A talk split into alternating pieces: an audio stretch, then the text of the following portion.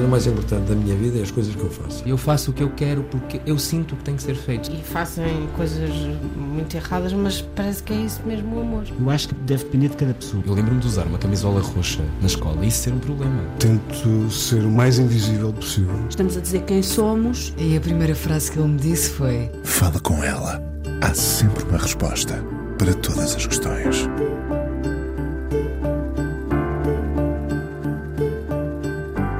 Ponto de partida para este encontro foi Mega Ferreira e a minha Lisboa, o Castelo, o Tejo e tudo. Ela fez a produção editorial deste livro, mas o que viveu nestes anos com um homem que abriu os horizontes da cidade e do país não se formata em páginas por muitos volumes que essa coleção pudesse ter. Mulher generosa e conciliadora, vê o melhor em cada um dos seus muitos e diversos amigos. Não gosta de desiludir ninguém. Uma otimista, mesmo que a vida já lhe tenha pregado algumas partidas. Partidas de amigos, partidas de saúde, as fintas com que temos de viver. Gosta particularmente de velhos e de crianças pequenas. Mãe de dois filhos que foram à sua vida muito bem preparados. Facilmente arrebatada por ópera e o balé que frequentou. E gosta muito de patinagem artística. Desliza na vida com rapidez e ao mesmo tempo subtileza. Não falha prazos, é metódica e precisa. Andou na escola alemã, não pode ser por acaso. Os elogios que lhe fizeram não cabem aqui, é verdade. Já lhe vou perguntar se um dia quer ser lembrada pela sua obra ou pela mulher que é. Escritora, romancista, inúmeros livros publicados, uma capacidade de trabalho inigualável. Passou pela rádio, pela imprensa, muito nova no Independente, depois o Expresso, com um estágio pelo meio na Time em Nova York. Criou e dirigiu a Egoísta, uma das revistas portuguesas mais premiadas de sempre.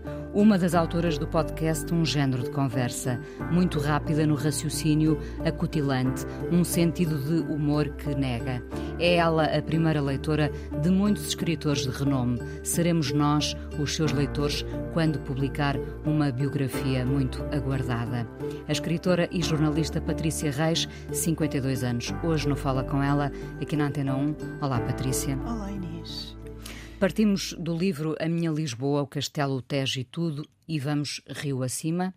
Uh, como é que se eterniza um visionário como Mega Ferreira? Mantendo o amor que se tem por ele, eu acho. A minha relação com o Mega foi longa, muito longa. Nós conhecemos em 88. Portanto, 10 anos antes da Expo? 10 anos antes da Expo. Eu fiz a pesquisa que deu origem ao primeiro documento que ele escreveu sobre a, sobre a cidade imaginária. E, e, era um homem incrível, era um, era um homem brilhante, era um homem com uma cultura geral, era um homem, era um tudólogo, porque se interessava por tudo, tinha essa imensa generosidade de se interessar pela comida, com o mesmo interesse com que se interessava por uh, as quatro últimas canções uh, uh, de Schubert um, ou pelo teatro, mas, mas também pela, pela arquitetura. Adorava arquitetos, adorava a construção, a coisa edificada. Eu acho que, sobretudo, ele adorava ideias. Era um escritor eh, muito prolífero, ele tem mais de, deixa mais de 40 livros, uh, que estão aí, por favor, leiam-no. Um, e, e, claro, foi um dos encontros mais importantes da minha vida. Claro. Indo ao encontro desse tudólogo, no outro dia, num filme, uh, alguém dizia: cultura é assimilação. Ele era um homem que assimilava. Sim, tudo.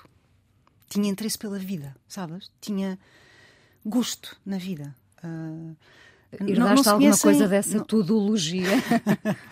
Não, aprendi muito com ele, como imaginas, aprendia sempre muito com ele em, em cada conversa, em cada almoço. Nós almoçávamos regularmente. Um, ele uh, era um homem disponível para a vida. E as pessoas, na verdade, estão pouco disponíveis para a vida, porque arriscam um pouco. Ele não tinha medo algum de arriscar, fosse lá o que fosse. Se a ideia fosse boa, então vamos. E era um entusiasmo, um empenho, uma intensidade. Eh, não conheço muitas pessoas assim, sabes?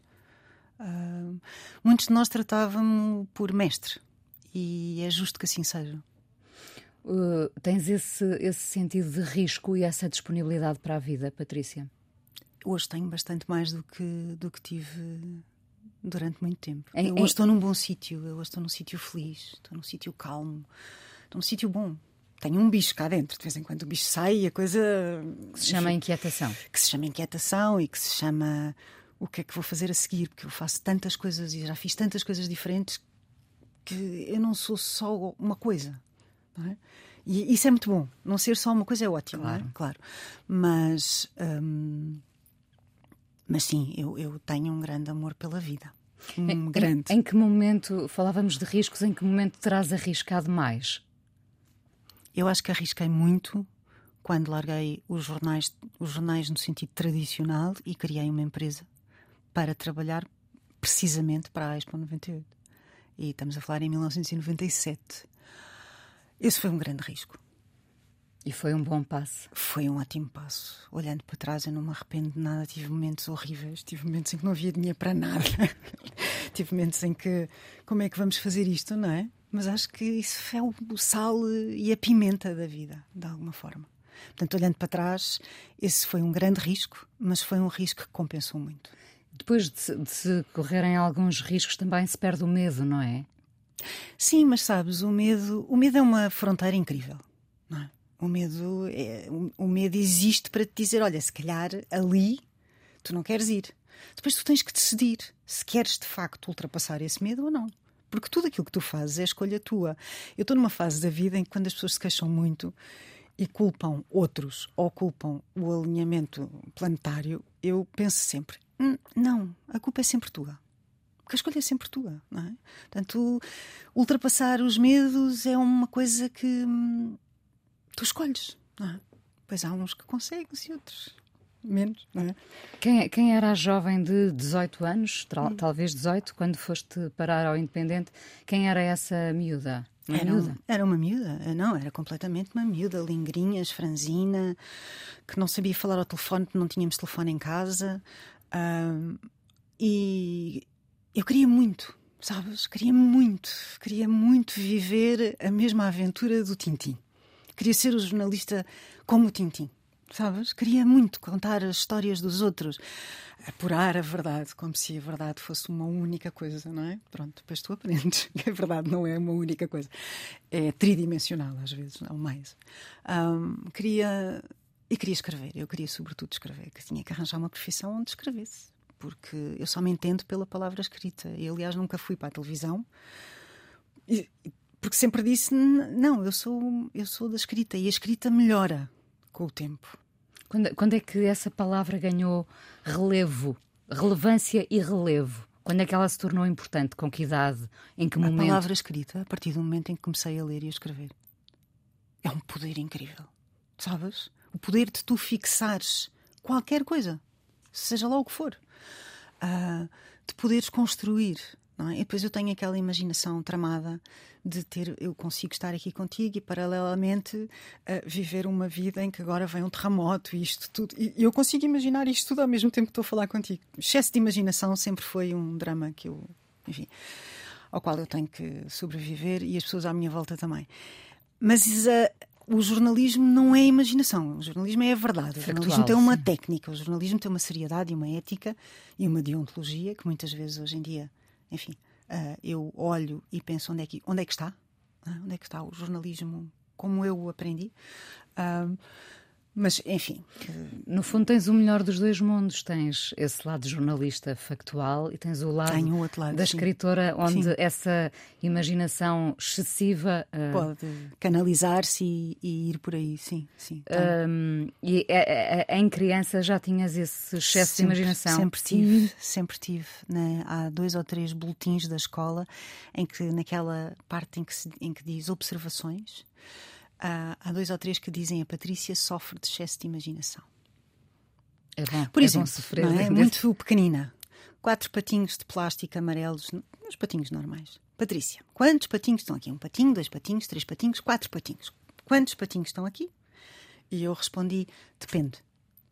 Depende do quê, Patrícia? Se algum patinho estiver grávido, pá, porque, porque depende, certo? Eu sei lá a condição física de cada patinho.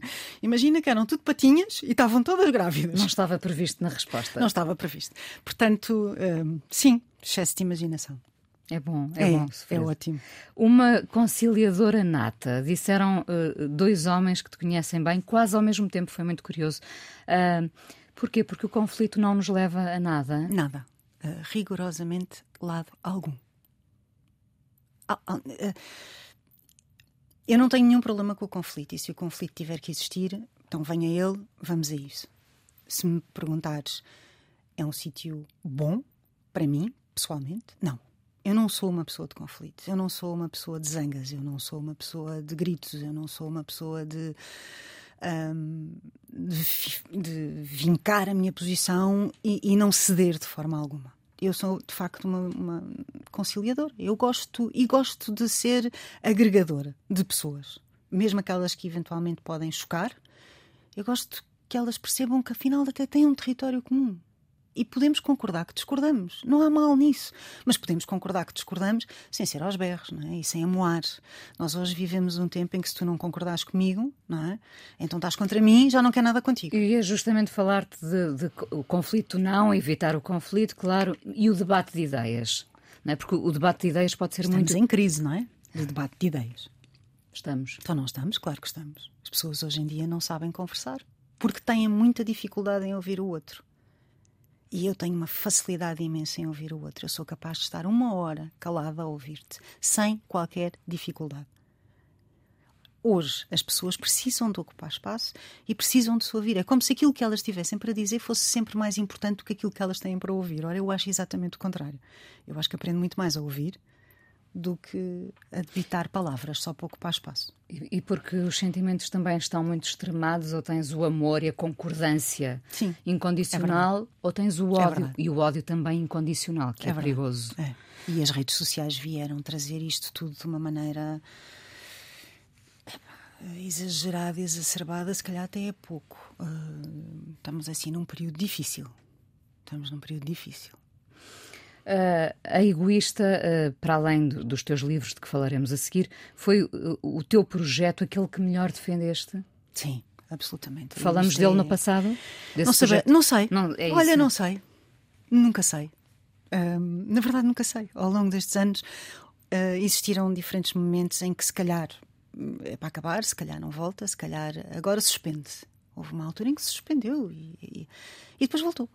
Portanto, é, é um enorme privilégio e uma alegria fazer a Egoísta. E a Egoísta é uma revista que eu acho que, ao fim destes anos todos e destas edições todas, reflete bem o que é o país, reflete bem o que é o mundo. E isso é muito interessante quando tu pegas na coleção toda, não é?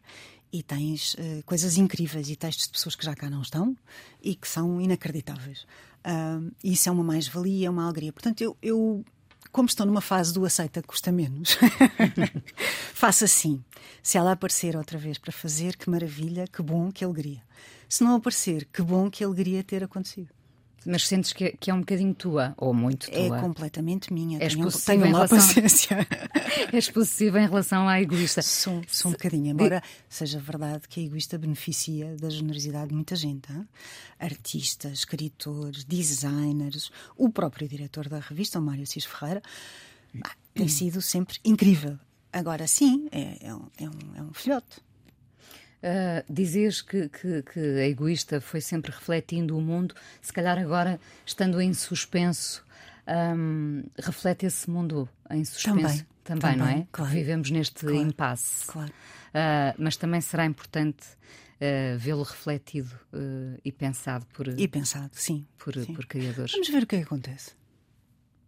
O, o que fez a revista de tão especial foi justamente reunir sempre tanta gente uh, com essa generosidade. Sim, a generosidade das pessoas que têm colaborado com a Egoísta é extrema. Mesmo. Porque repara, no primeiro número ninguém sabia o que ia e ninguém me disse que não, Porque confiavam em ti. porque confiavam em mim. E isso é uma. Tenho uma gratidão imensa por esse gesto de generosidade. Só que isso depois continuou. Percebes? Continuou. Uma pessoa com excesso de imaginação com uma revista nas mãos é um perigo. É um perigo. É um bocadinho, eh, pode ser um bocadinho, não é? Ah, ah, se tu fores conversar com o Jorge Moreira na Norprint, que é a gráfica que imprime a egoísta, ele é capaz de te dizer que de vez em quando a Patrícia tem assim umas ideias mirabolantes, mas tem que ser, vamos a isso. Quantos números tens ideia? 81, 82. Ah, eu não sou de números, não é? Mas são muitos, são muitos. Vamos à primeira canção, já voltaremos à conversa. Ora, tu escolheste Elvis Costello com o Burt Bacharach, I Still Have That Other Girl. Uh, porquê, Patrícia, esta escolha? É um dos meus discos de eleição. É aquele disco que tu podes ouvir para sempre. Uh, não é o registro típico do Elvis Costello, é verdade. Mas as canções são incríveis, os arranjos são maravilhosos e ele canta como ninguém. Eu acho que tu precisas ter alguns valores seguros. Sabes como comer um perna de pau? Pronto, este disco é um perna de pau. Tu sabes ao que vais e é sempre bom. E é sempre gratificante. E não. E descobres sempre qualquer coisa. Como claro. os bons discos, obviamente. Como, como dizia um amigo meu, é um bom exercício. Que discos levavas para uma ilha deserta? Este iria comigo? Este iria comigo, a Melody at Night do Keith Jarrett iria comigo, absolutamente. A construção do Chico Buarque iria comigo. Uh, o primeiro disco dos, dos Chutes e Pontapés iria comigo porque eu sou desse tempo, não é? Pronto. Somos, vivemos intensamente esse, esse tempo do rock rendezvous, eu não aqui, sim. mas à distância. Uh, sim, mas, mas sim, intensamente. Intensamente. Vamos ouvir então.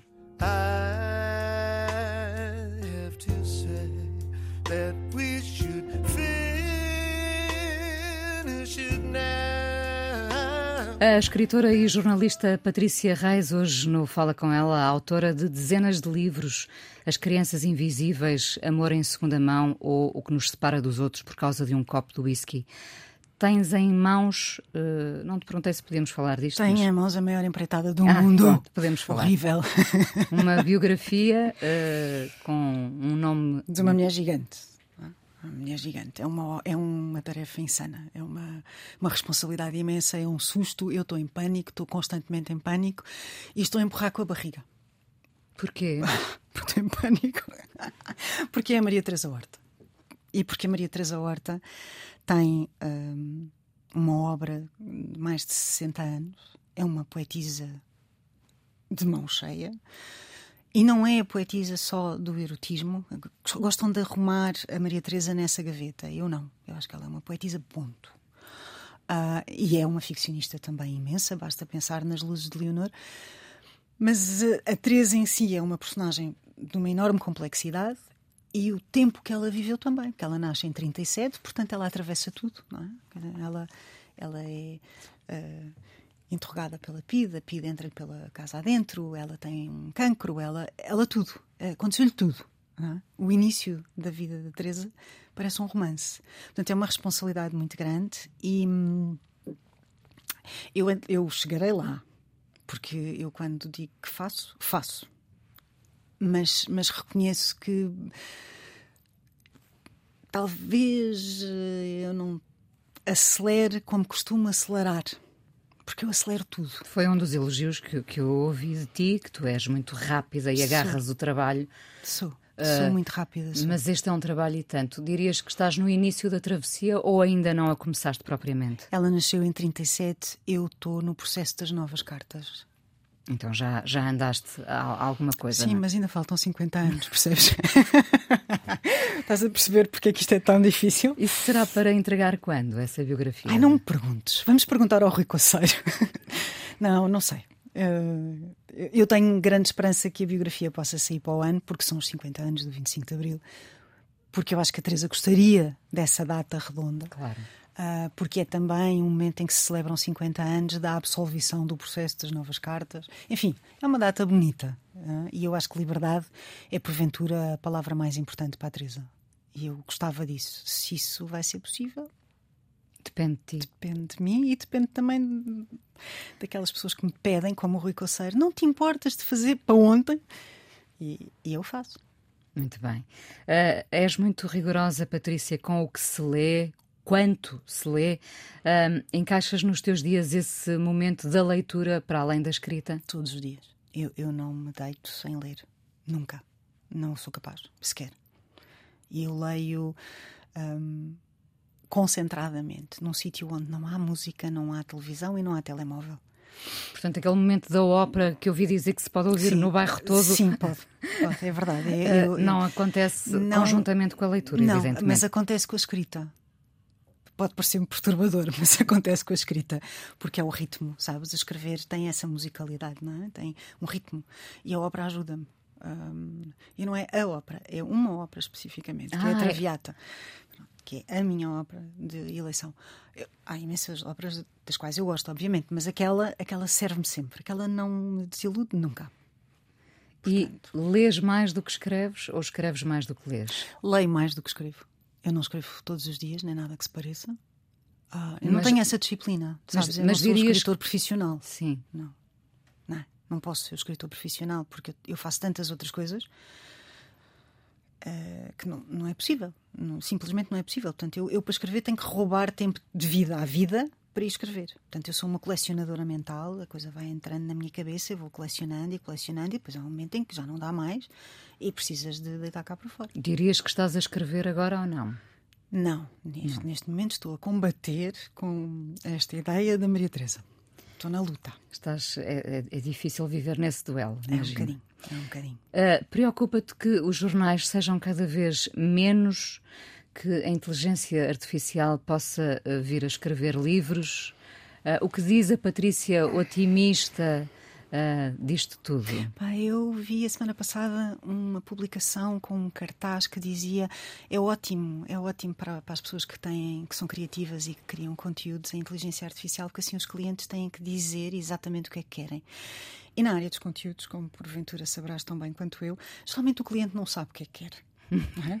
Portanto, não sei como é que se vão safar com a inteligência artificial. Provavelmente não vão. Mas preocupa-me. Há coisas que me preocupam, ah, que é, por exemplo, assusta-me que os miúdos pensem: ai, ok, eu agora tenho uma inteligência artificial, dou 10 palavras-chave Vou safar-me. e vou safar-me. é? E pre- preocupa-me tu estares a perder vocabulário. Porque estás a perder vocabulário a uma velocidade inacreditável, porque as pessoas leem cada vez menos, quer dizer, leem muito nas redes sociais. Mas, não- mas é uma leitura rápida, não é uma leitura de concentração. Portanto, a tua construção frásica está a simplificar-se, o teu vocabulário está a E a simplificar-se. música já está a imitar essa falta de Ora, vocabulário. Ora, lá está, vês? E, portanto, Isso assusta-me. Sim, porque pode ser perpetuado, não é? Assusta-me muito. é?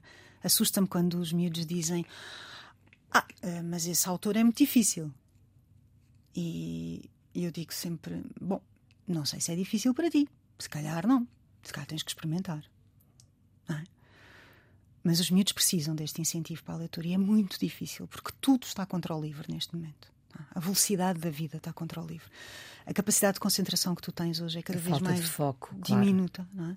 E as pessoas estão multitarefeiras, estão, estão no, no telemóvel e no computador e têm a televisão ligada. Isto, este bombardear constante, este ruído intenso, não favorece a leitura, de facto. Eu, eu, eu reconheço isso. Porquê que, porquê que gostas de velhos e de crianças pequenas? Gosto dos velhos, gosto das histórias. Gosto muito, muito, muito, muito. Gosto. Eu sou capaz de ficar o tempo que for. Gosto de fazer perguntas. Eu, eu sei, serei sempre jornalista, não é? Gosto de fazer perguntas. Gosto de perceber a história dos outros. Gosto de perceber como às vezes a realidade ultrapassa a ficção e como isso é incrível. Não é? E os miúdos, os miúdos dizem coisas espantosas. Os miúdos têm uma clareza, às vezes, uma lucidez invejável. Como aquela miúda que pensou que um dos patinhos podia estar grávida. grávida. Bom, não diria isso, mas sim, ah, e, e gosto de miúdos, e é preciso dizer, eu gosto de miúdos, eu gosto sobretudo de adolescentes, que sei que é quando eles são mais difíceis, teoricamente, não é? Pronto, eu costumo dizer que falar com um adolescente é a mesma coisa que dar banho a um peixe. Se o adolescente não for teu filho, é diferente. Ah, E eu tenho essa enorme. Porque lá está. O que é que é um adolescente? É uma construção e uma distribuição diária. Se tu estiveres disponível para ouvir, hum, é quase uma novidade hoje em dia. Percebes o que eu quero Porque dizer? eles também não têm esse Não tempo de têm. escuta. Tem, não, não tem. Que mãe foste tu enquanto mãe de dois adolescentes? Já lá vão, já lá vai a adolescência, claro. Bom, já lá vai há muito, meu Deus.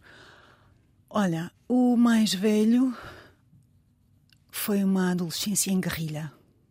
Por- portanto, eu tinha uma máscara de gás, tinha uma mochila com um kit de sobrevivência. Ele também tinha uma máscara de gás e um kit de sobrevivência para sobreviver à mãe que tinha e eu ao filho que tinha.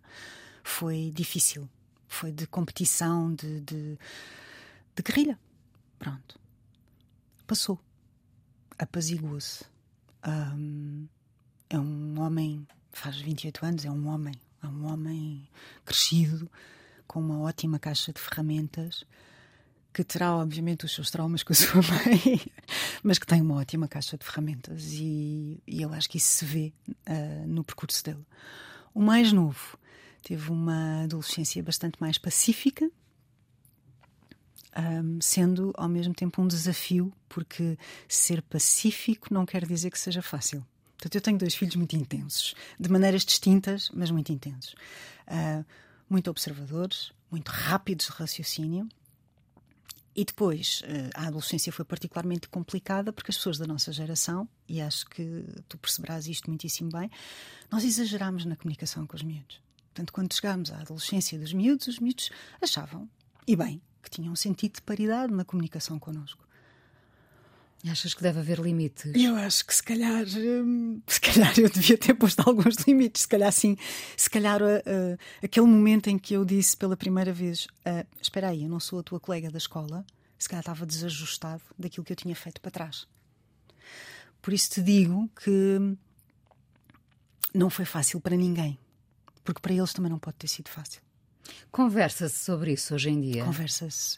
Eu escrevi um livro, aliás, muito, uma história incrível, eu já a contei várias vezes. O livro chama-se Contracorpo e eu achei que estava a resolver a minha vivência da maternidade ali naquele momento da adolescência.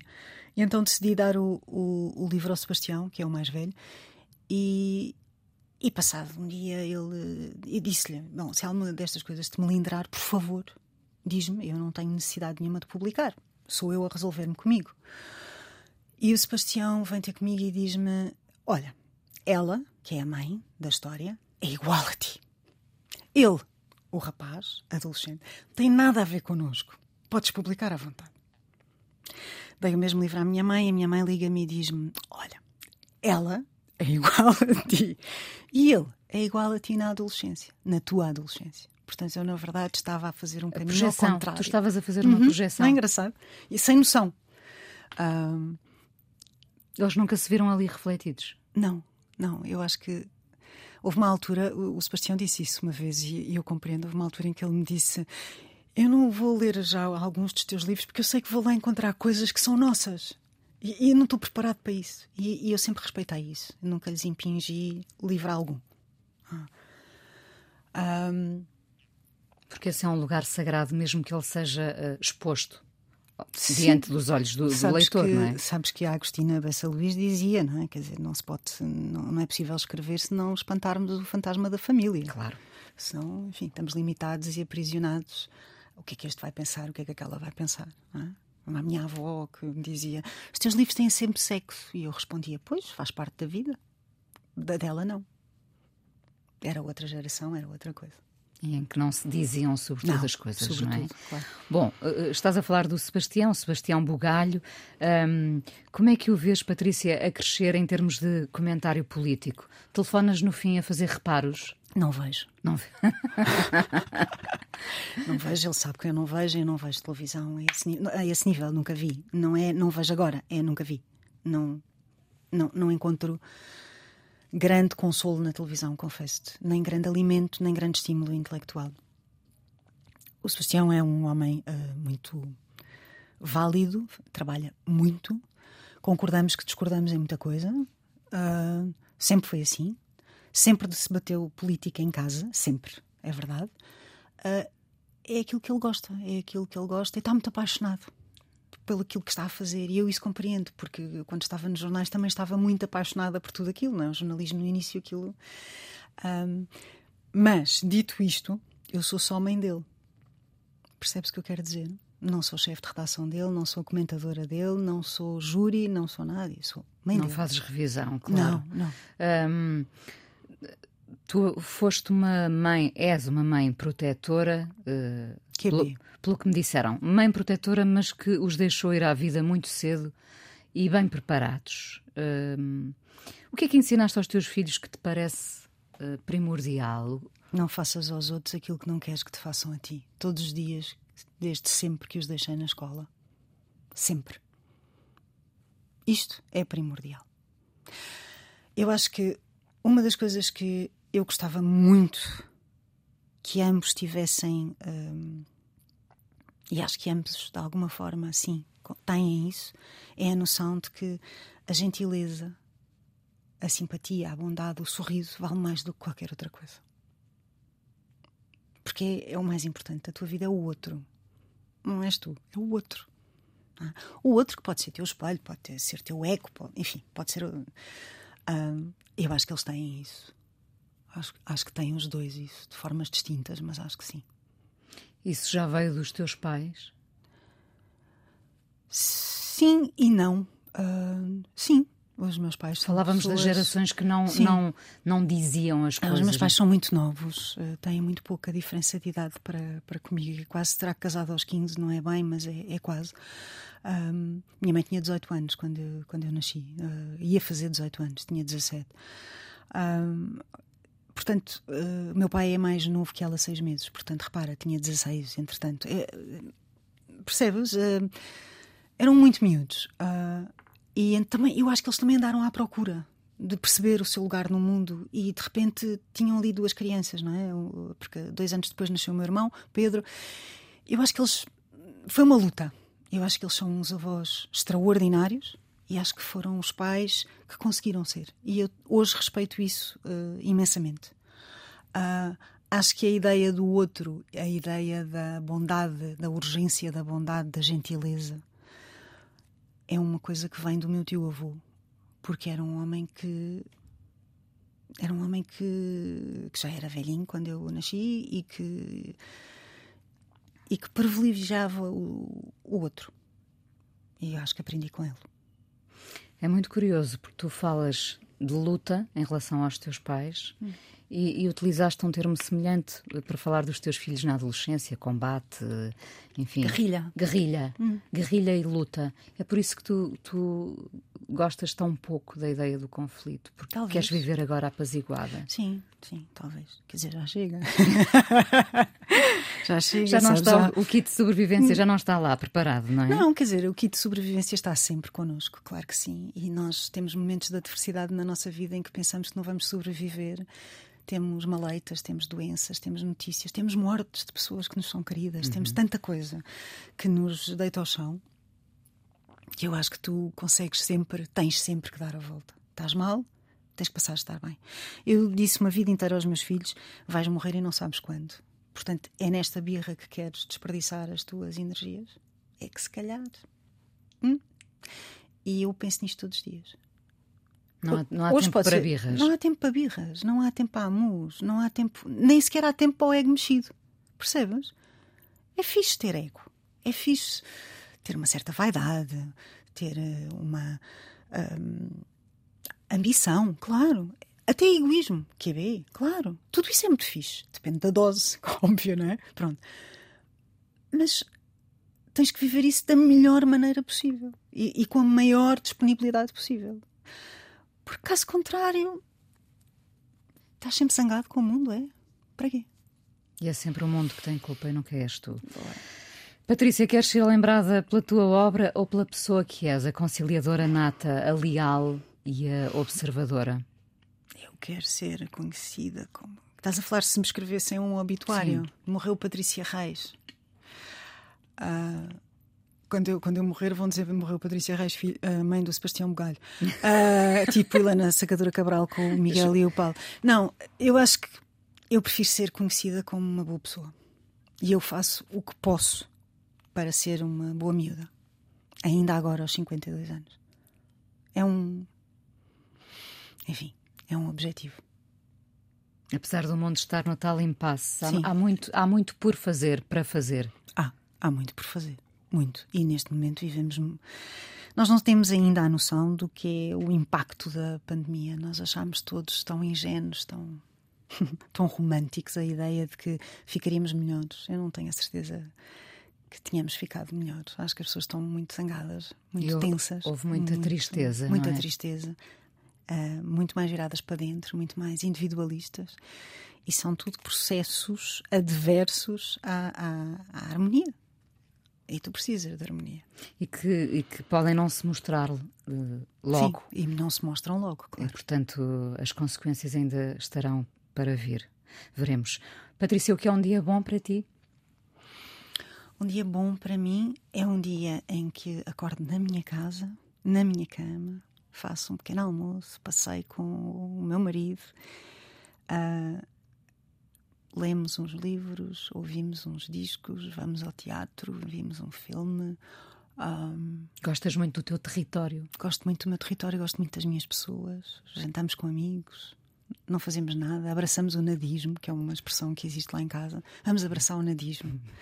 Um, gostamos muito das nossas pessoas, temos muito a ideia de que as nossas pessoas têm que ser valorizadas, de que as relações têm que ser trabalhadas, que não basta ser amigo de alguém que não se vê durante 10 anos. Não é? E depois, ah, mas este que é um grande amigo meu, qual é o grande amigo teu? Há 10 anos não sabes dele, sabes lá, das dores, das alegrias.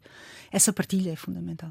Tem Isso, sim, cultivar eu... a amizade. Sim. Precisa de ser sim, muito alimentada. Sim. A amizade é a melhor forma de amor, portanto, como todas as relações, dá trabalho, claro. Tens que estar disponível, claro, obviamente. E tens que voltar atrás para perguntar uh, onde é que erraste muitas vezes. Porque Sim. às vezes erramos com Sim, os amigos, claro, falhamos, enfim. Claro, mas eu acho que tu precisas ter. Mas já precisas ser honesto contigo própria, o que é muito difícil. Repara, todos nós achamos que somos inteligentes, que temos um sentido de humor e que nos vestimos bem. Não há ninguém que eu conheça que não ache isto de si próprio. Ora, é impensável que há pessoas aí na rua que se vestem muito mal. Desculpem lá. E há pessoas que não têm o mesmo sentido de humor. Há pessoas que se riem no momento errado, que, devem... que é pior ainda. Pronto. E há pessoas que devem tudo à inteligência. Portanto, isto não é uma coisa transversal. Portanto, tu tens que ser honesto contigo próprio e poder dizer aqui tive mal. E isto não te beliscar. A terapia ajuda muito neste processo de autoconhecimento, claro, não é? Claro. Pronto. Mas uh, tens que ter essa capacidade. Patrícia, ainda vamos conversar mais um bocadinho no podcast. Aqui na Antena 1 vamos despedir com mais uma canção. Uh, eu acho que é uma das melhores bandas sonoras de sempre, mas foste tu que escolheste. One from the Heart, o Tom Waits com é, a Crystal, Crystal Gale. Gale. É maravilhoso. Uh, também iria para a Ilha Deserta? Também, claro, também. também. Vamos, Absolutamente. Ouvir, vamos ouvir então. Uh, muito obrigada e Obrigado, falamos ainda um bocadinho.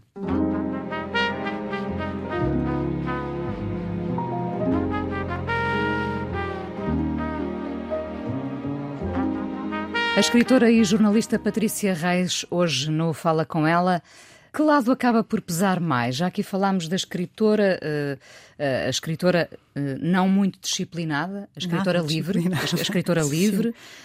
já aqui falámos da jornalista, uma vez jornalista, para sempre jornalista. Que lado é que acaba por pesar mais? Se tivesses que te identificar, Patrícia Reis, escritora ou jornalista? Quando me perguntam a profissão, eu digo jornalista. É uma maneira de ver o mundo, Inês. Tu não, Tu não estás jornalista, tu és ou não és? Não é? Tu estás ministro. Pronto. Só para ficarem cientes, senhores ministros, estão ministros, não são ministros para todo sempre.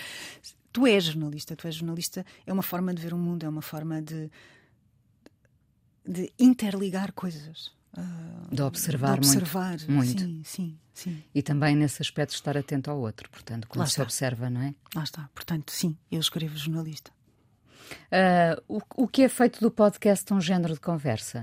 Estamos a preparar uma segunda temporada, mas uh, deixa-me dizer-te que tem sido um processo muito feliz, porque temos conversado com mulheres extraordinárias, tu incluída no pacote, mas várias outras, de áreas muito distintas, uh, e acho que também tem sido um ensinamento sabes? Uh, Retiram sempre qualquer coisa sempre. de uma conversa daquelas. É, é incrível, é sempre.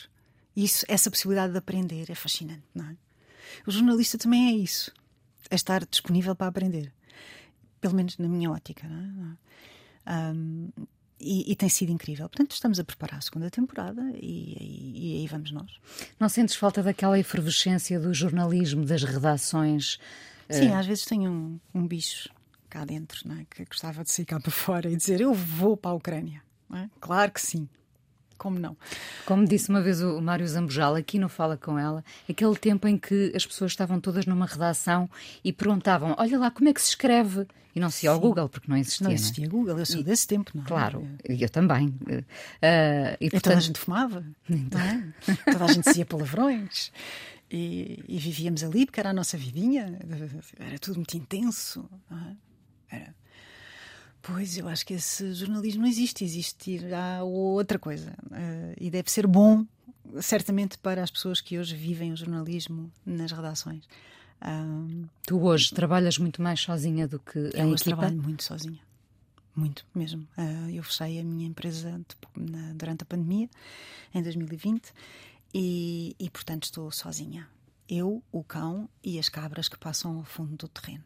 A distribuir conteúdos, como a se diz agora. Conteúdos. Conteúdos, conteúdos, é uma palavra. A fazer coisas. A fazer. E às vezes sem fazer nada. Eu hoje tenho o privilégio, eu sempre tive o privilégio do tempo, de perceber que o tempo, tu recuperas tudo. Recuperas a saúde, recuperas a amizade, recuperas até o amor. Mas o tempo tu não recuperas. O tempo acabou, não é? Acabou. Está ali, desperdiçaste, foi. Acabou. Já não vais voltar a ter. E eu sempre tive um bocadinho o tempo na mão o meu tempo na mão, que é eu hoje não me apetece. E, e, podes fazê-lo. Posso fazê-lo. Com é um, as é um... vantagens e desvantagens Sim, de ser é um, freelancer, não é? É um que grande tesouro, é, não é? um tesouro imenso, não é? Não, às vezes não é um tesouro que te garante, ou, enfim, no, no fim do arco-íris, um pote com dinheiro para viver. Mas lá está, naquele Mas dia é não escolha. vai dar. É uma escolha. Tudo é uma escolha. Tudo é uma escolha, claro que sim. Um, no meio disto tudo e com, com esse rigor, essa acutilância, um, alguém dizia, alguém muito próximo dizia, pois, mas ela andou na escola alemã, não é? Uh, o, que, o que é que a escola alemã ensina uh, para termos. É uma organização mental, Inês. É. É só isto. Eu, é preciso fazer 10 coisas. Eu consigo fazer 10 coisas. Morro a seguir, claro, ok. Mas faço as 10 coisas. Eu consigo. E fazes com paixão. Isso, isso, também foi ensinado? Não. Eu acho que isso não tem nada a ver com a escola. A escola alemã era um sítio, era um sítio difícil, era um sítio competitivo, era um sítio difícil. Uh, mas, uh, mas aquilo fica lá. A ideia da responsabilidade. Por exemplo, eu não me atraso nunca. Na escola alemã havia uma coisa chamada Punktlichkeitswoche, que era a semana da pontualidade. Eu nunca me atrasei. Nunca. Era às 8 e 5, era às 8 e 5. Às 8 e 5 sentada na, na, na, minha mesinha, não é? Com, com já com as coisas todas fora. Pronto. Isto é escola alemã. Portanto, como imaginas, tenho apanhado grandes secas, porque em Portugal as pessoas chegam sempre atrasadas. Um, mas não é só isso, é, é, é preciso fazer. Uh, eu não sou de engonhar, não deixo, não deixo para amanhã o que posso fazer hoje, de facto. E isso sim é o bicho da responsabilidade. Isso é um bicho que fica lá fica lá.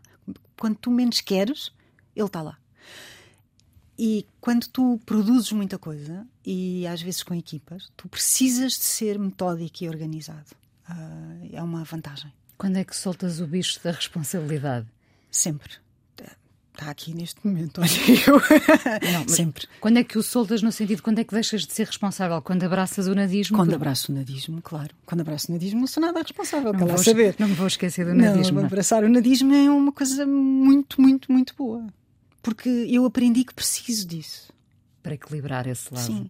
Eu, houve um momento em que tive que decidir se queria ser uma vamos pôr entre aspas, como é um podcast, temos que pôr entre aspas eh, figuradas, em que se queria ser uma, uma pessoa ativa na praça, uma escritora, uma comunicadora, o que vocês quiserem, é-me igual. Ou se eu queria ser mãe e depois uh, mulher de.